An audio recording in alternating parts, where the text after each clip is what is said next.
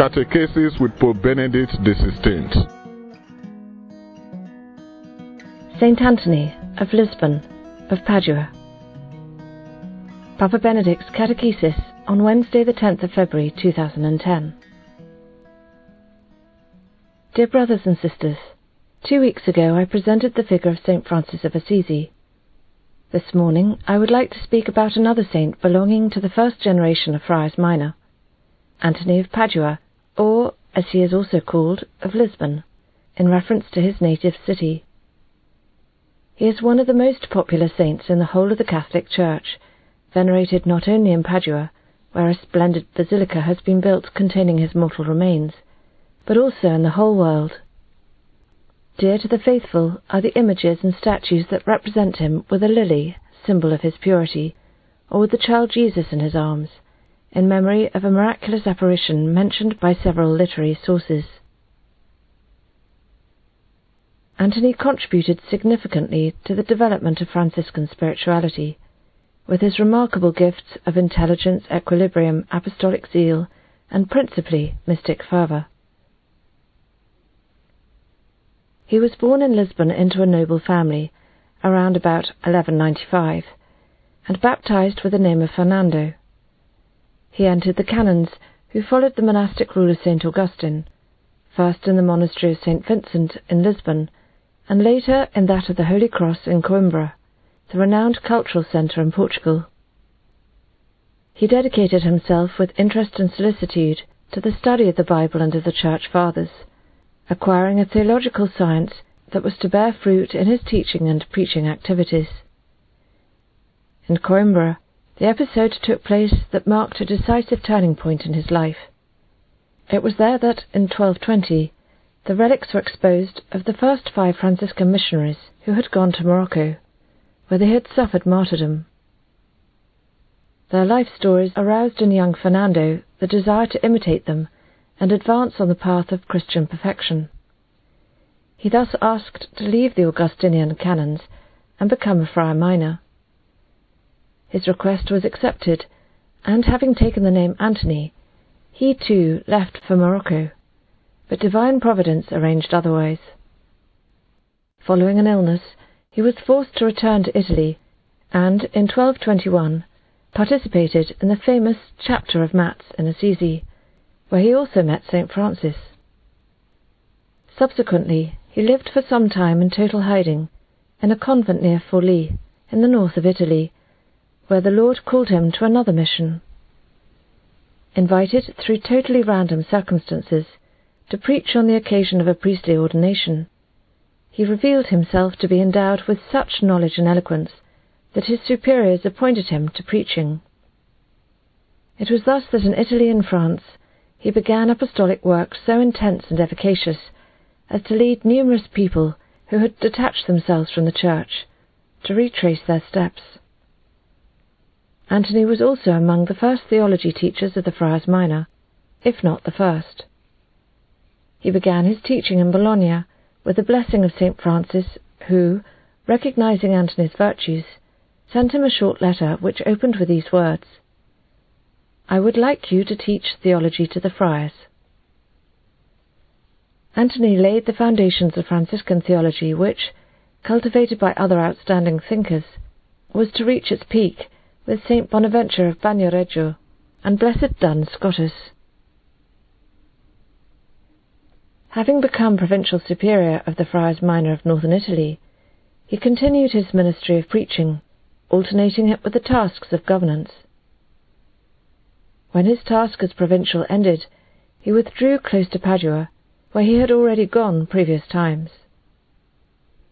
After just a year, he died at the city gates on the 13th of June 1231. Padua, which had welcomed him with affection and veneration during his lifetime, has always since given him honour and devotion. Pope Gregory IX, who, after having heard him preach, had described him as the Ark of the Covenant, canonized him only a year after his death, in 1232, following the miracles that occurred through his intercession. In the last period of his life, Antony put in writing two cycles of sermons entitled respectively Sunday Sermons, and Sermons on the Saints, destined for the preachers and teachers of theological studies of the Franciscan order. In these sermons, he comments on the texts of Scripture presented by the liturgy, using the patristic medieval interpretation of the four senses the literal or historical sense, the allegorical or Christological sense, the tropological or moral sense, and the anagogical, which is orientated to eternal life. Today it has been rediscovered that these senses are dimensions of the unique meaning of sacred scripture, and that it is right to interpret sacred scripture by seeking the four dimensions of its word. These sermons by St. Anthony are theological homiletical texts which echo the living preaching in which Antony proposes a true itinerary of Christian life. So great was the richness of the spiritual teachings contained in the sermons that in 1946 Venerable Pope Pius XII proclaimed Antony a Doctor of the Church, attributing to him the title Evangelical Doctor, because the freshness and beauty of the Gospel emerge from these writings. Today, too, we can read them with great spiritual profit. In these sermons, St. Anthony speaks of prayer as a relationship of love that urges man to speak gently with the Lord, creating an ineffable joy that tenderly envelops the soul in prayer.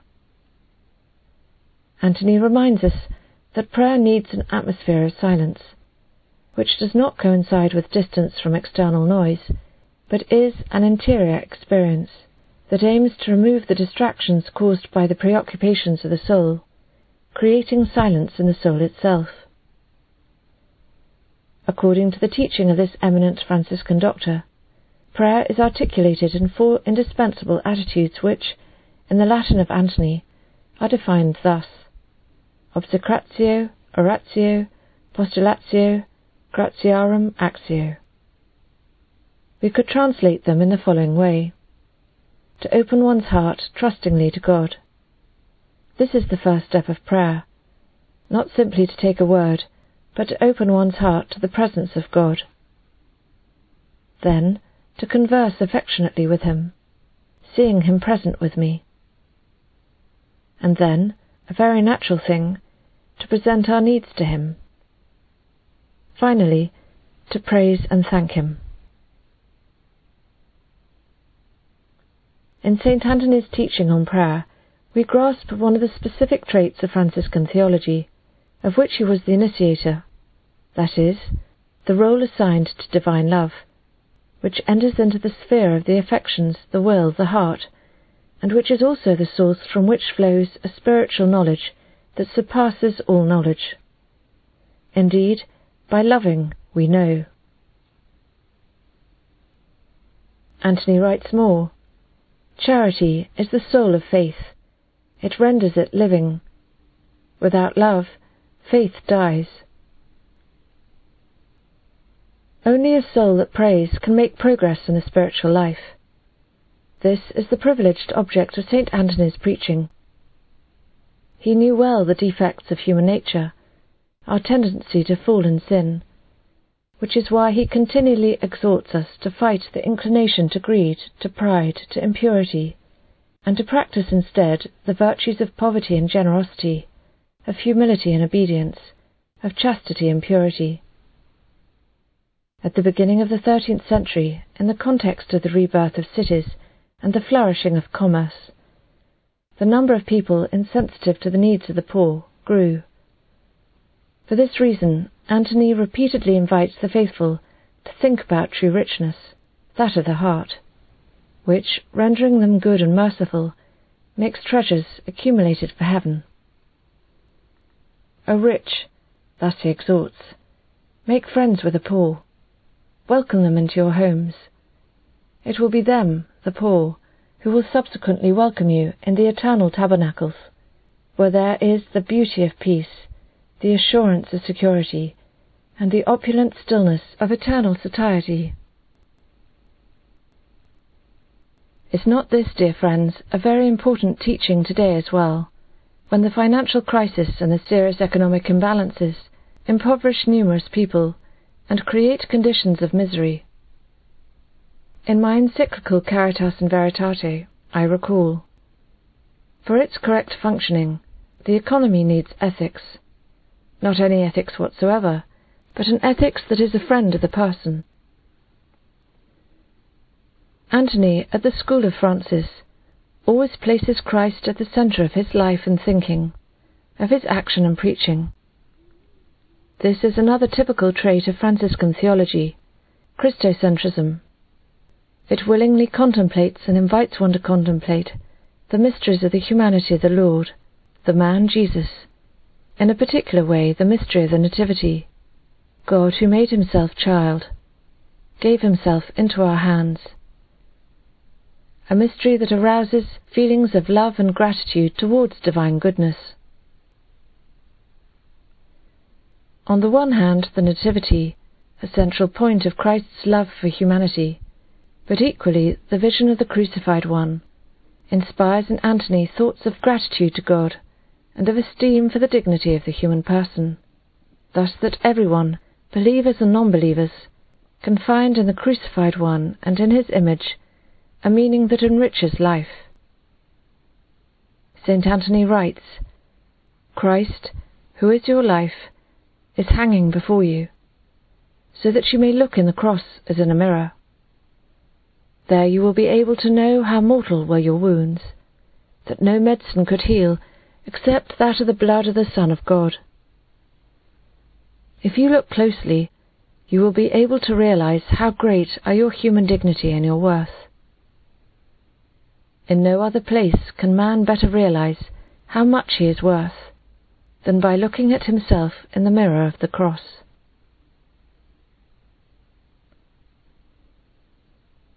In meditating upon these words, we can better understand the importance of the image of the crucified one for our culture, for our humanism born of Christian faith.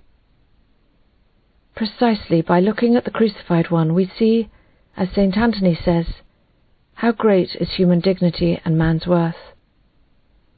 At no other point can we understand how much man is worth, precisely because God renders us thus important, sees us thus important, as to be for him worthy of his suffering.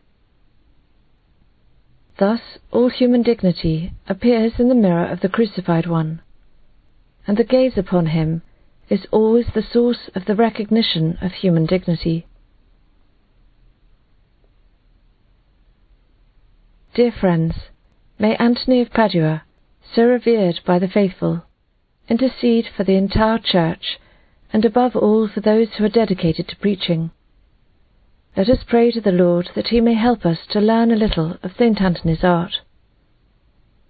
May preachers, by drawing inspiration from his example, have care to unite solid and sound doctrine, sincere and fervent piety, incisiveness in communication, in this year for priests, let us pray that priests and deacons will perform with solicitude this ministry of the announcement and actualization of the Word of God to the faithful, above all through liturgical homilies, that these may be an efficacious presentation of the eternal beauty of Christ, just as Antony recommended.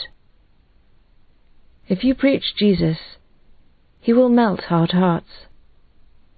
If you invoke him, he will sweeten bitter temptations.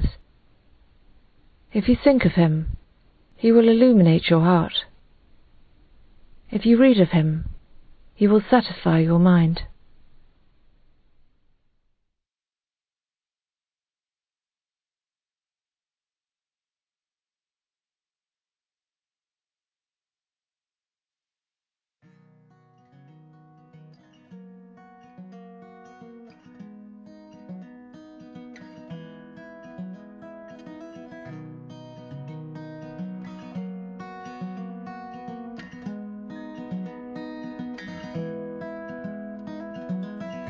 Time has come to lay it down and find it all in you.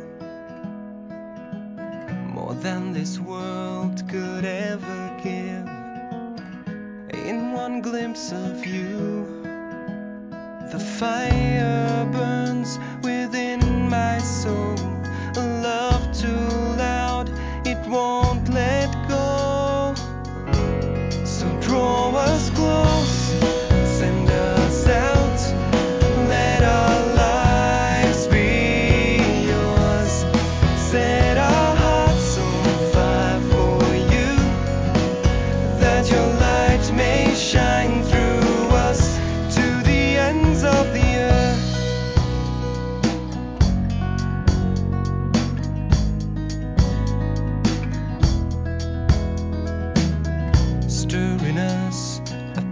permission to be your witnesses. Our generation, this world and nation, make us one in you. Clothe us now with power divine. Let your light shine in.